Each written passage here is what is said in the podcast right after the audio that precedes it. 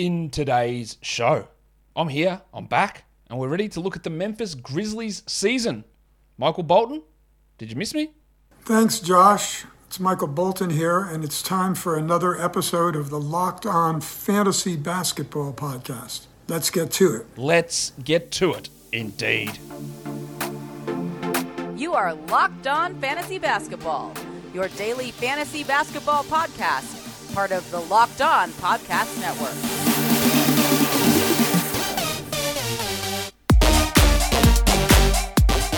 Hello and welcome to the Locked On Fantasy Basketball podcast brought to you by Basketball Monster. My name is Josh Lloyd and I am the lead fantasy analyst at basketballmonster.com and at Yahoo Sports Australia. And you can find me on Twitter as always at redrock underscore Beeble and on Instagram at Locked On Fantasy Basketball. Today's episode is brought to you by Bet Online.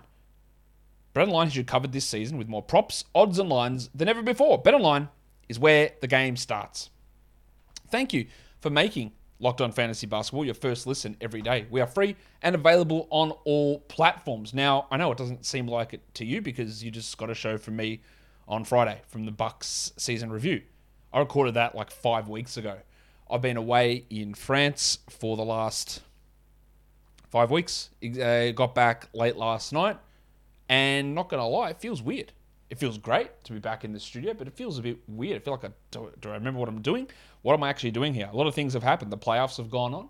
Um, they're still going at the moment. The NBA draft lottery is done and dusted. Congratulations to Orlando Magic getting pick number one. I am going to do. We're going to finish off the last five teams regular season review this week, and then next week we're going to get into some NBA draft content, including a first mock draft, some prospect profiles, hopefully, and some other little things that I'm working on there as well. That'll come That'll come next week. So yeah, we'll get into that there. But um, yeah, it just feels feels good to be back into it and back doing things live, um, watching basketball live as well. The time zones over in France are a little bit different to watch those games. Uh, those of you who are in Europe, I uh, feel sorry for you guys, man. The timings are, are pretty rough there. And uh, yeah, we get ready to talk about um, talk about the Memphis Grizzlies regular season mainly because that's what the fantasy stats are involved with. So, I haven't done this for a while either. Let's get it on, Gilly. All right, let's. Oh, I was going to start with Ja Morant, but this is how rusty I am. I'm not ready to do that yet because I want to talk about what the Grizzlies actually did. They had the second best record in the Western Conference, 56 and 26 for the season. A real, well, as old mate Sheev would say, a surprise to be sure, but a welcome one just getting my feet under me, getting all my drops back, getting my getting remembering what's there. It's tough, man. I haven't done this for five weeks. Um, fifth in offense, fourth in defense. They were they were unbelievable. They were really really impressive. Of course, the injury to Ja Morant probably sunk their hopes going down to the Warriors in round two. Um, yeah, it's going to be always hard to win that series without Ja, but they took it to six, so that was uh, impressive. They had injuries all year, and we're going to talk about that when we go through a lot of the stuff with this squad. In terms of draft picks, they have pick um, number 22. That comes from Utah. They have their own pick number 29. So, yeah, not the greatest picks, but two first round picks there. They also have pick number 59, which of course is a. Well, actually, well, no, they don't have that. That, that pick's gone that went to Portland. They have pick number 47, sorry, coming from um, the Cavs. So 22, 29, and pick 47.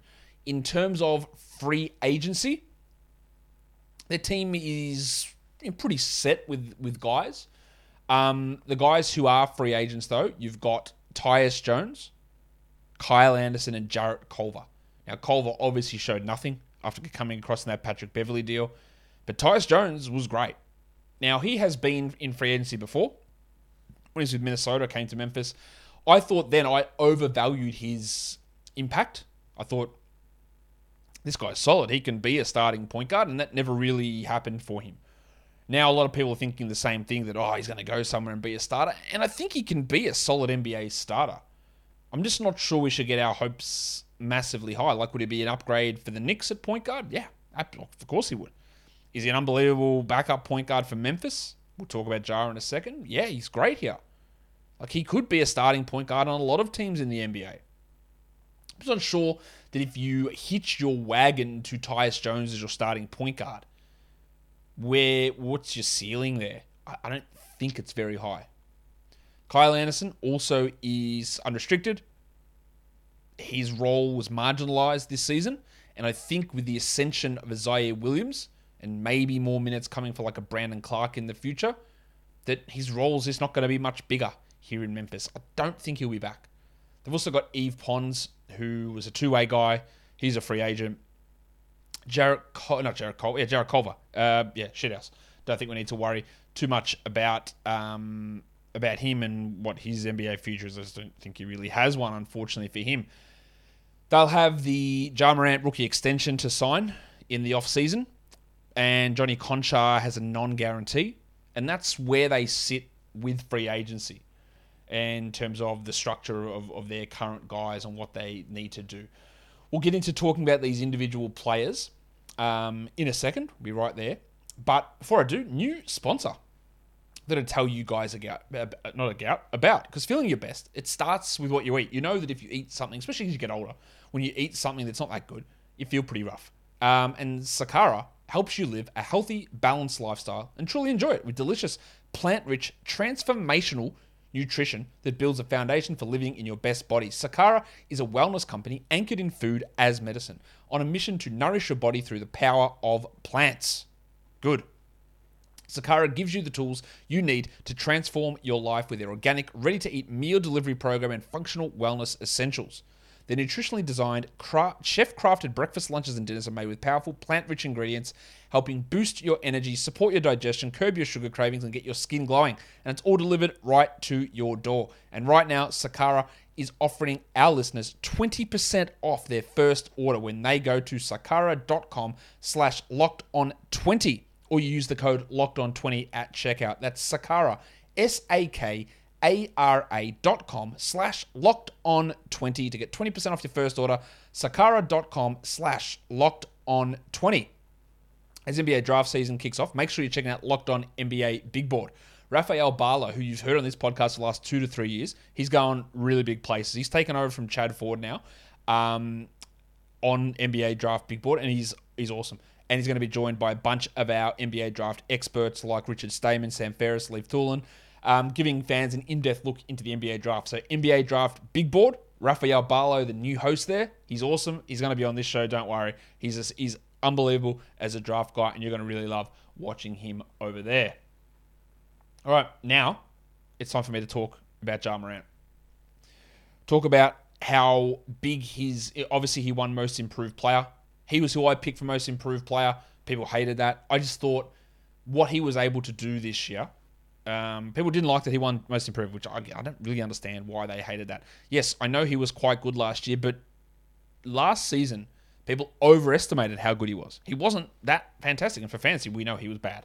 He took big steps forward. I think I had him in the 50s or 60s pre-draft, and he just blew us away because, as I will always say, like trying to project big steps forward in so many different areas is fraught with danger. And one of Ja's big issues in the past had been a lack of threes, a lack of steals. They were pitiful, his steals, um, and some poor percentages.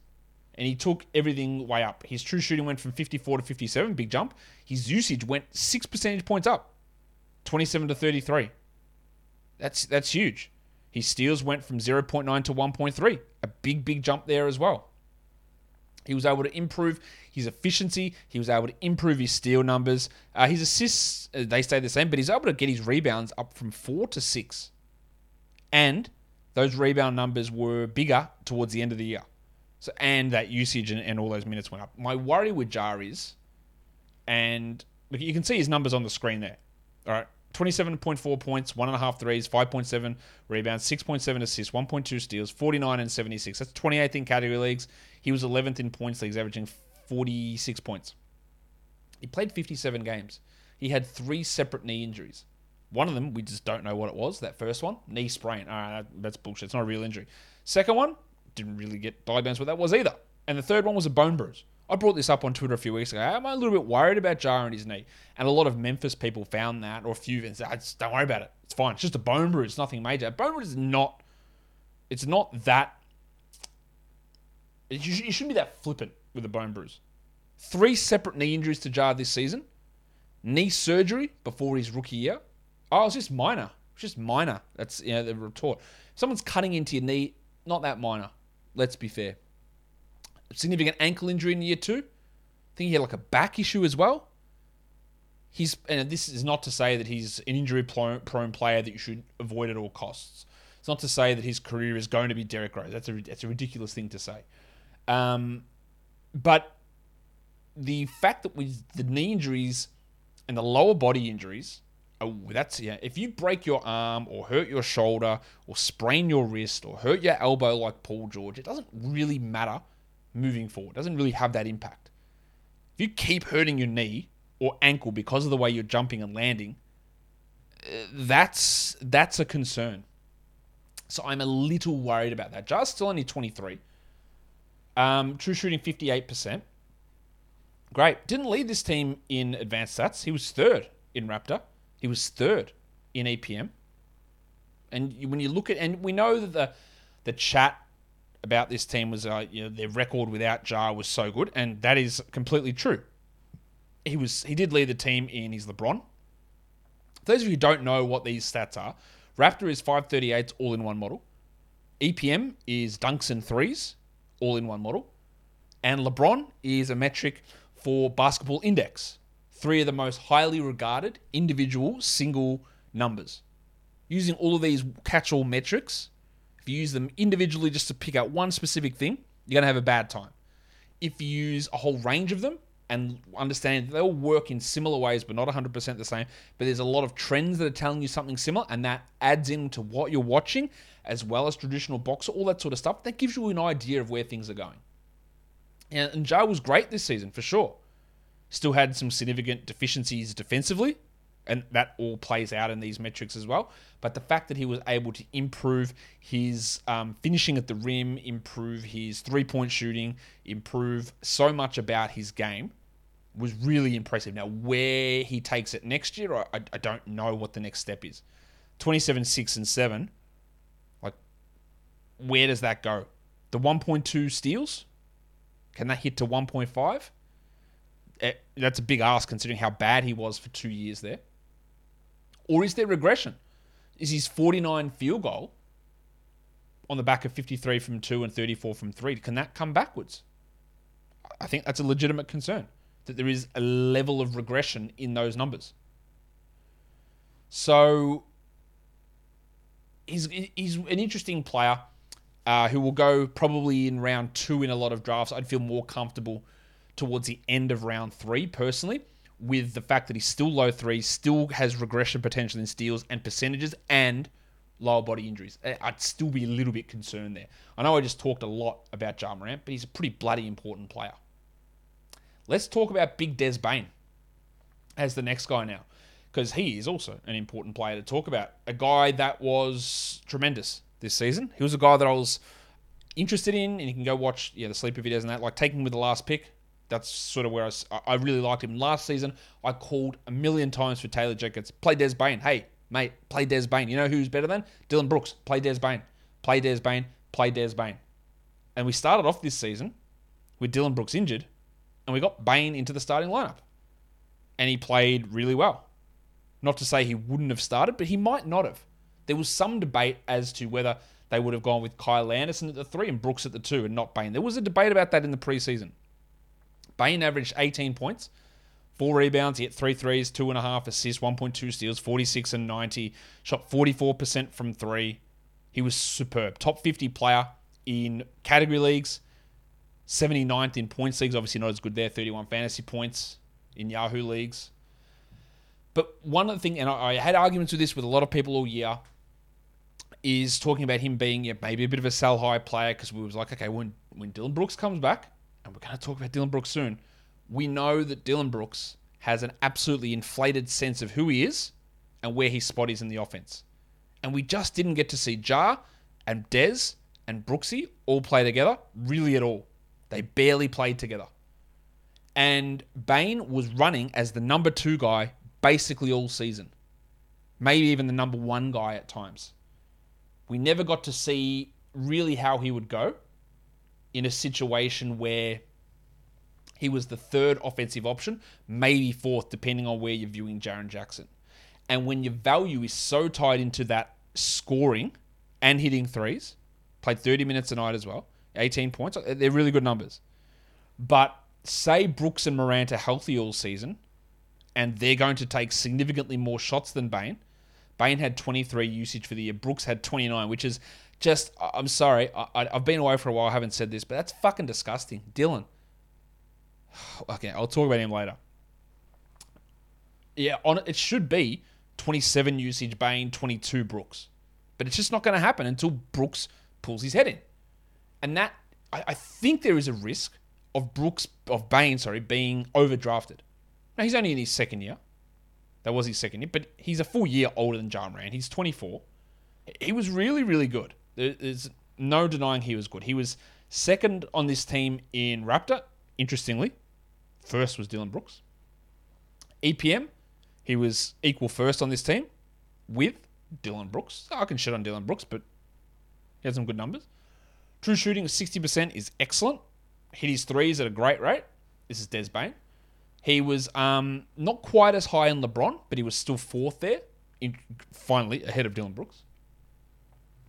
There's room for him to improve. Number one, by playing more than 30 minutes a night, play 32 there. But I worry about how he fits if we're getting full seasons of Morant and Brooks. Not how he fits, but he's not a high rebounds or assist guy, not a high steals player. What if the 18 points and three threes become 16 and 2.4? Which is possible and still solid. Like, there's no way I'm valuing him as a top 50 guy in drafts, I don't think, for next season for redraft. I I think he I think he can be this guy, but it's to require Brooks having a complete change or pissing right off this team. And I don't know if either of those things are on the cards to happen at the moment, but I guess we'll find out, won't we? We'll also find out that I'm here to tell you about Bet Online. They're the number one source for all of your betting needs and sports info. You can find all of the latest odds, news, and sports developments, including the basketball playoffs, Major League Baseball scores, fights, and even next season's NFL futures. BetOnline is your continued source for all your sports wagering information from live betting, the playoffs, esports, and even more. That's a lot of stuff happening. Now, I'm going to look at this, see their odds for the NBA. Now, I'm not going to tell you about the game that's on today because by the time we get to that game, you know, you, this game will be over. But let's look what other odds they've got over on BetOnline for some other um, for some other NBA games, maybe for Game Four of the Celtics and Heat series. Do they have those odds up? I'm sure they do. Yeah, and the Celtics are six and a half point favorites. I guess there's some doubt on Jimmy Butler there. Hmm. I think Celtics minus six and a half looks like a pretty good bet to me. And you can check that out over at BetOnline. So head to that website today or use your mobile device to learn more about the trends and the action. BetOnline is where the game starts Let's go to Jaren Jackson. Remember Jaren Jackson last season? We dealt with the frustration of the Grizzlies not talking about his injury and the constant delays in his return. And a lot of people steered clear of it. And it's another great example of you know, just because you had that injury in a season doesn't mean that you should be avoided. He played 78 games. He missed four games. He still only played 27 minutes, the frustration associated with him, and that's going to roll over into players this season as well, where you're so frustrated with what you got this year that you just won't draft them for no reason at all. And that's exactly what it was for Jaren here. There's still way more upside in Jaren Jackson. 78 games, 27 minutes. He averaged 16 and 6, 1.6 triples, 2.3 blocks, and assist to steal. 42% only he shot. 32 from 3 and 48 from 2. And 82 from the line. Like, there's some really bad numbers there in those shooting numbers. Some really and 27 minutes is frustrating. We know fouls has been a concern for him. Fantasy points leagues, 63rd ranked player, 33 fantasy points. Pretty good numbers. Jackson's not even 23 yet. He's not even 23. He's actually younger than Ja Morant. And he's, you know, one more year of experience than Ja. That's pretty crazy. So they're, they're basically identical in age, a couple of months difference. Um, Yeah, but where where do we look at these shooting numbers? His second season, he shot 47%, including 39 from three and 54 from two. This year, he's his two point percentage. That's why I think we look at his numbers and go, there's a there's actually huge room for improvement. His career two point percentage 55, 54, 55 across three seasons. This season, 47. There's not many players who are consistently under 50% from two. He was this year for 78 games uh, under that number. But is that are we going to rely upon that is that being who he is? Like 30 33% from 3, not great. He can be a 36 guy, maybe you don't bank on that. But I wouldn't be shocked to see 47 from 2 become 50 and 41% overall become 56. Sorry, 46. And that's without even improving 27 minutes to 30 minutes. So if he's a third round player next season, don't be shocked. It's, it's not hard to get there. It requires a bounce back in two point percentage. It requires three extra minutes a game, two extra minutes a game. That's all it takes. It's not not hard to get there at all for Jaren to be that guy, and he's still astonishingly young. Advanced stats. Raptor didn't love him. They loved liked him defensively. He was a plus 1.7 there. That's not too bad. EPM had him as fourth on this team behind Brooks, Bane, Morant. Yeah, makes sense. 98th, uh, sorry, 91st percentile across the NBA. But we talk about you know, the, the shooting numbers. He was 11th percentile at the rim, 52%. Th- th- there's your thing. Like, there's your difference. Go from 52% to 62%. There's 20% or 15 ranking spots jump straight away. Simple as that. He was second on this team in LeBron as well, with good offensive and supreme defensive numbers. I thought he should have been you know, right up there for Defensive Player of the Year. I'm not going to say he's a breakout player next year because there's still a lot of risk associated with him with the fouls. But if he's not a top 50 player, I'm going to be I'm going to be stunned. I, I think that yeah, to me he's a fourth, probably. I haven't done it yet because I haven't done any projections. We don't know what's going on. But heading into year five, age 23, this should be a third round player with top 20 upside. Really excited to see where he goes. Now, I'm obviously pretty rusty at doing these podcast things because I'm going so slow here. I'm so, so this podcast is going to be long. We've done three three players. Three Jesus Christ. All right, let's do more. Dillon Brooksy Brooks. We're on to the ship blokes now. Nah, he's not a ship bloke, but he's annoying as a, well, maybe he's a ship bloke, depending on how your view is as a Golden State Warriors fan or what happened with Gary Payton. I'm not going to really discuss too much of that, but some of the reactions from people in that series were pretty embarrassing, I thought.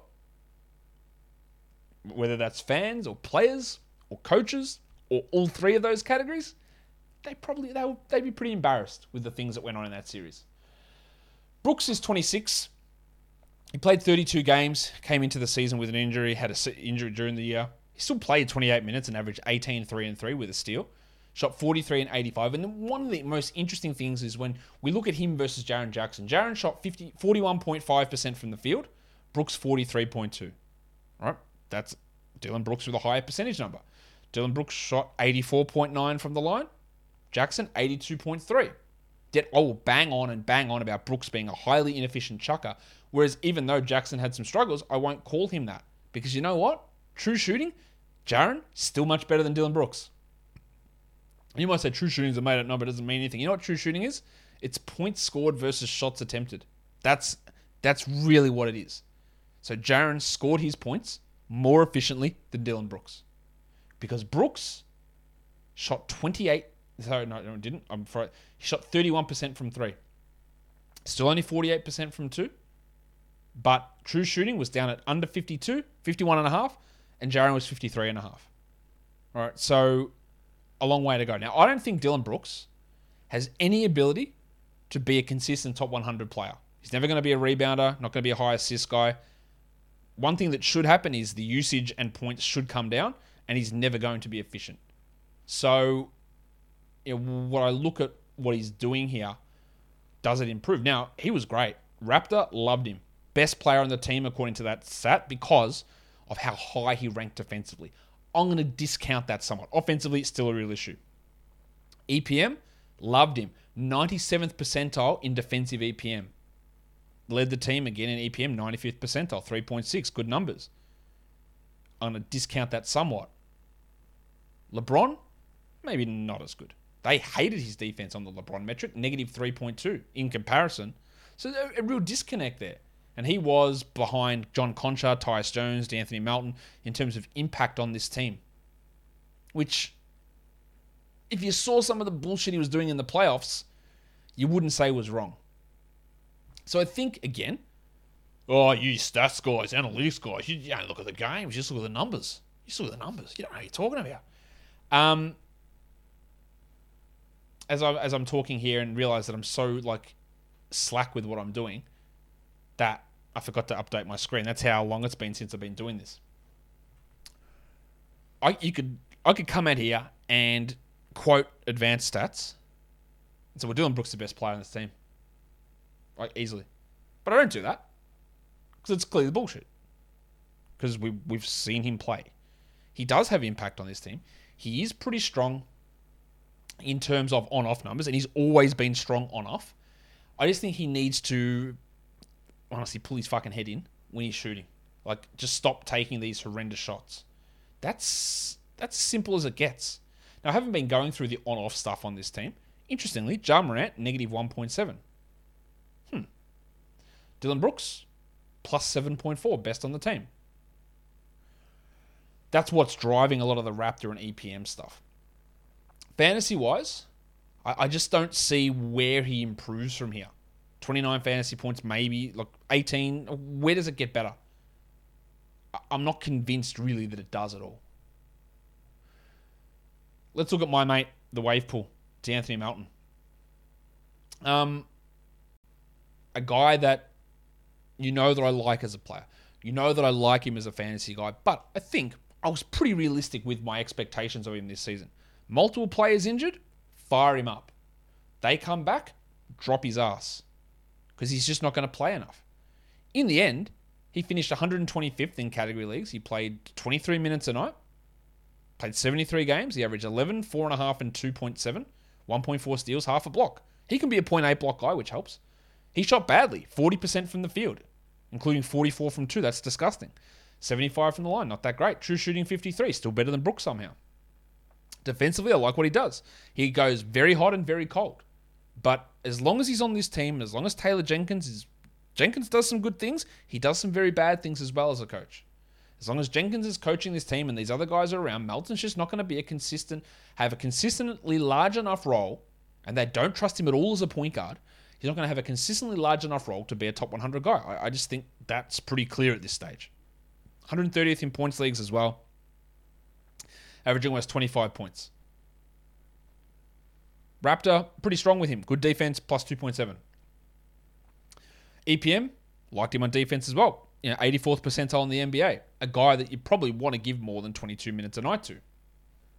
LeBron, liked him as well. Right up in that really key core of players. But I just don't think he's ever going to get. Look, and he played 23 minutes with um, Brooks playing 32 games and Morant playing 57. So I don't think he's a draftable player. I don't. It, it's he's only 24. I think he's a guy that can have a couple of top 100 years, but it's going to have to be in a really different scenario. And he's still under contract for two more seasons at eight million a year. Could be traded, of course, but I reckon you're looking at maybe him when he hits age 26, 27, getting a 28 minute role somewhere, and then pushing up from there. Brandon Clarke, very interesting player, a guy that really loved coming out of college, had a strong rookie season, and then was shocking in his second year. Look, really actually quite poor. And lost rotation spot to Xavier T. But this year, came on strong. Still don't know what the plan is for him and Jaren and Steve Adams and even Tillman. He only played 19 minutes a game. 151st in, in category leagues. Averaged 10 and 4 with a block 64 and 65 from the field and from the line, which is a pretty weird combo. How was he able to maintain being the 150th ranked player despite averaging 10, 4, and 1? Well, really, it's down to one category, and that's field goal percentage. That's that's it. In college, he was a ridiculous steals and blocks player. The blocks were still pretty good, one block in 19 minutes, but the steals have not translated. And his overall numbers aren't where we thought they might get to. In the playoffs, I thought he was really good. And at times, again, matchup wise, Adams was done rotations. He was just out. And they put Clarke in. I don't look at him and go, well, you know, based on that, we're going to get a Jackson Clarke starting front, front court. Might might be Tillman, might be Adams. I don't know. I don't know. We'll talk about Adams in a sec. So while Clarke is useful, he's 26. He's not young. Um, you know, when we talk about him in dynasty leagues, impact it's there. Like he is good. Fourth on this team in Raptor, offensively and defensively good. Fifth on this team in EPM, offensively and defensively good. Finish at 75% at the rim. LeBron, fifth on this team in LeBron, 1.77, offensively and defensively good. But can we get can the minutes push to 28? If they do, like he's a top 70 player. I just don't think it's going to happen. I just don't think that's where we're going to go with him. Again, I realize I'm going extraordinarily slow here. Let's talk about Steve Adams. Sorry, it's going to be a long show. Hey, if you're still watching this, drop me a comment down below. Who do you think plays more minutes next season per game? Tillman or Clarke? Drop it in the YouTube comments. So about Steve Adams. Weird season for Steve. Going to be 29. He played 26 minutes a night, which is more than I thought he did. Seven points, 10 boards, three and a half assists. Big assist numbers for Adams, really good. Doesn't block shots anymore. 0.8, 0.9 steals, 55 from the field and 54 from the line. Pretty horrendous free throw numbers. But if you punted free throws, he was 159th overall. If you punted free throws, he's probably like 110th ranked player. It, but like, what's what's good about what he's doing? Well, realistically, he was a one category player, a, a rebounds guy, who helped a little bit with field goal percentage, but basically a rebounds player. And that really skewed his number. And of course, free throws skewed it negatively. So he's really a, a very much a needs sort of player. Points leagues, he was 104th. Good numbers. Again, high rebounds, 27 fantasy points per game.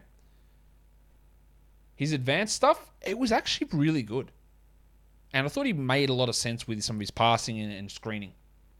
Six on the team in Raptor. Seventh on this team in EPM with some strong numbers. Third on this team in LeBron. Now, if I had been looking at thinking what these numbers were going to be like heading into before I did this show, there's no way I would have thought Steven Adams' impact was that much. His off on off was higher than Jaren's, higher than Bane's, much higher than Ja's, higher than Melton's. It's One of the highest on the team. Higher than Brandon Clarke, who's a 3.3. He's a 4.4, Adams. Like I, I would not have expected that. And box score numbers don't really show that. He had some really bad moments, some really good moments. How many years he's he got left as a starter, though? That's the question I'm going to ask, and I'm going to answer it as well. Maybe one, like maybe one. He's got one year left, 18 million, and then he's an unrestricted free agent after this season. So I reckon this is it for him. So if you're in a dynasty format, again, his value's not high anyway, but I reckon it's going to go south pretty quickly, and he's going to move from being a you know, top 120 punt free throw guy to being a top 200 guy after next season pretty quickly. Especially with there's other options here who can really cut into his time already uh, for the Grizzlies. Kyle Anderson played really well in 2021 because Jaren was out all year. So Anderson started and got his minutes way up, but just didn't have that opportunity here. 21 minutes, 7 points, 5 rebounds, 2.7 assists. A steal, 45 64. Shot 33% from three. Now he's a free agent. He's 29.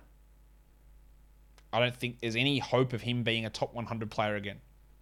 Last season, the value, and I think we I said this a lot last season. When Jaren comes back, he's cooked. And the problem was is Jaren never came back.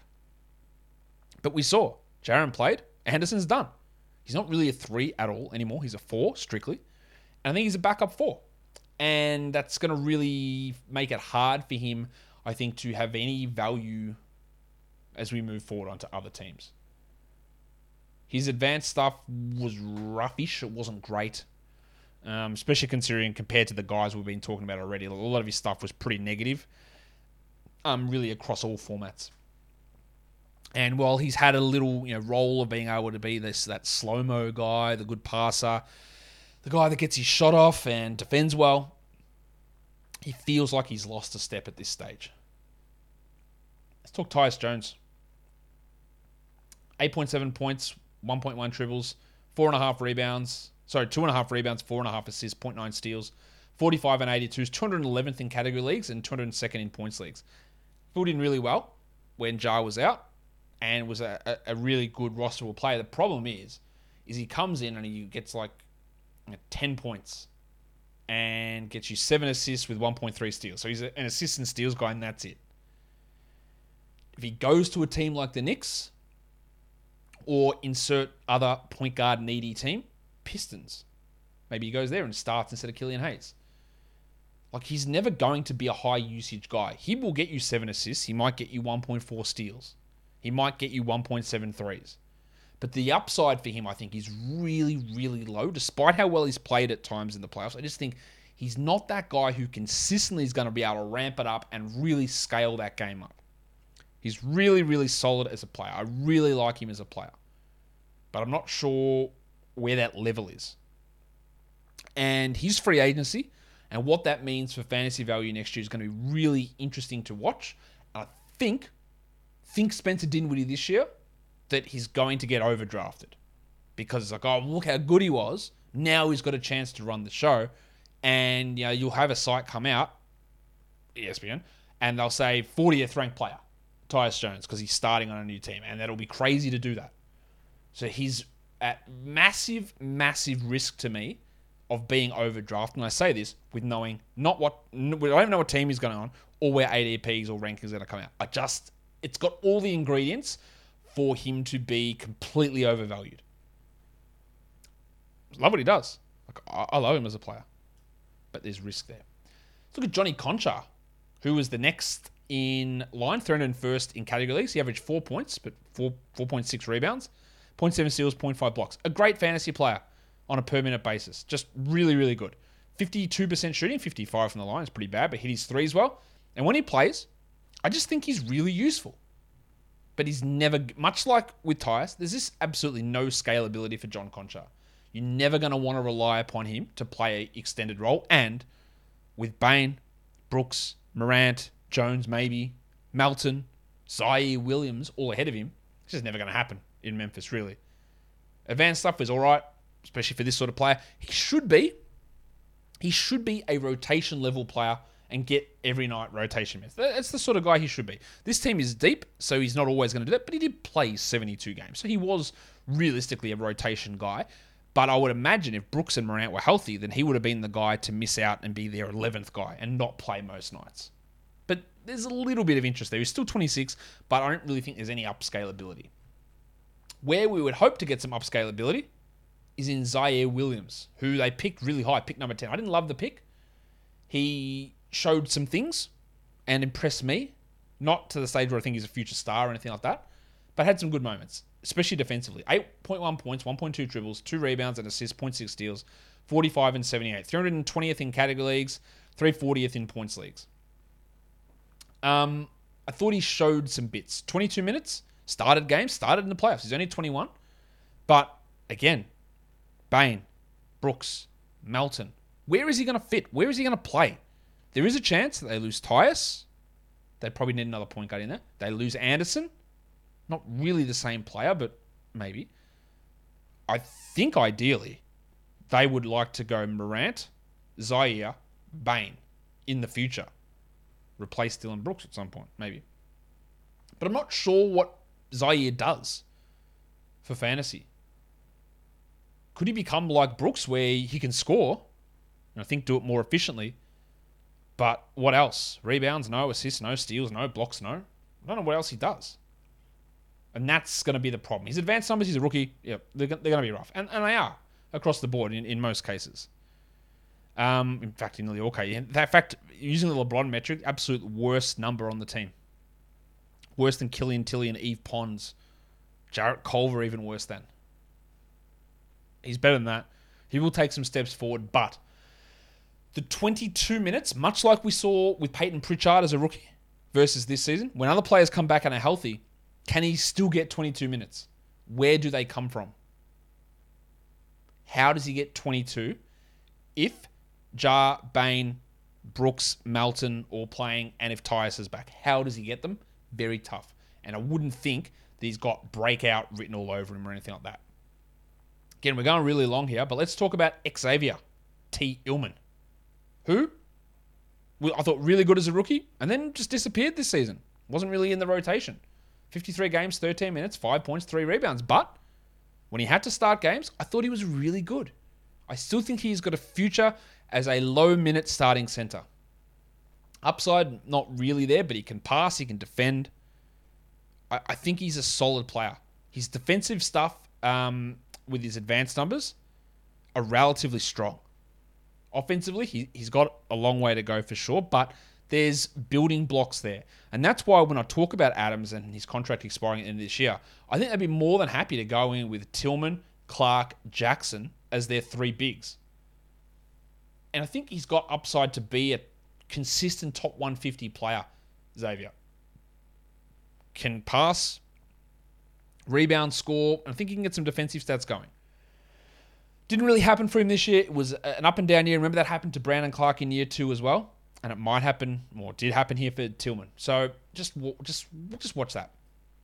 Santi Aldama played uh, 32 games, 11 minutes. I didn't love the pick of him at pick 30. Nothing he really did made me excited for him. Killian Tillie didn't really do a, do much to excite me. Um, who else was on this team? Yves Pons, Jarrett Culver, Tyler, uh, Tyrell Terry. None of those guys looks really all that interesting for me long term at all. And I reckon that will do it for me today. Sorry for the you know, rustiness in returning. Um, long show, of course. Don't forget, follow this podcast on Apple Podcasts, Google Podcasts, Stitcher, Spotify, and the Odyssey app. If you're here on YouTube, thumb it up, leave your comments down below. Guys, we are done here. Thank you so much for listening, everyone. See ya.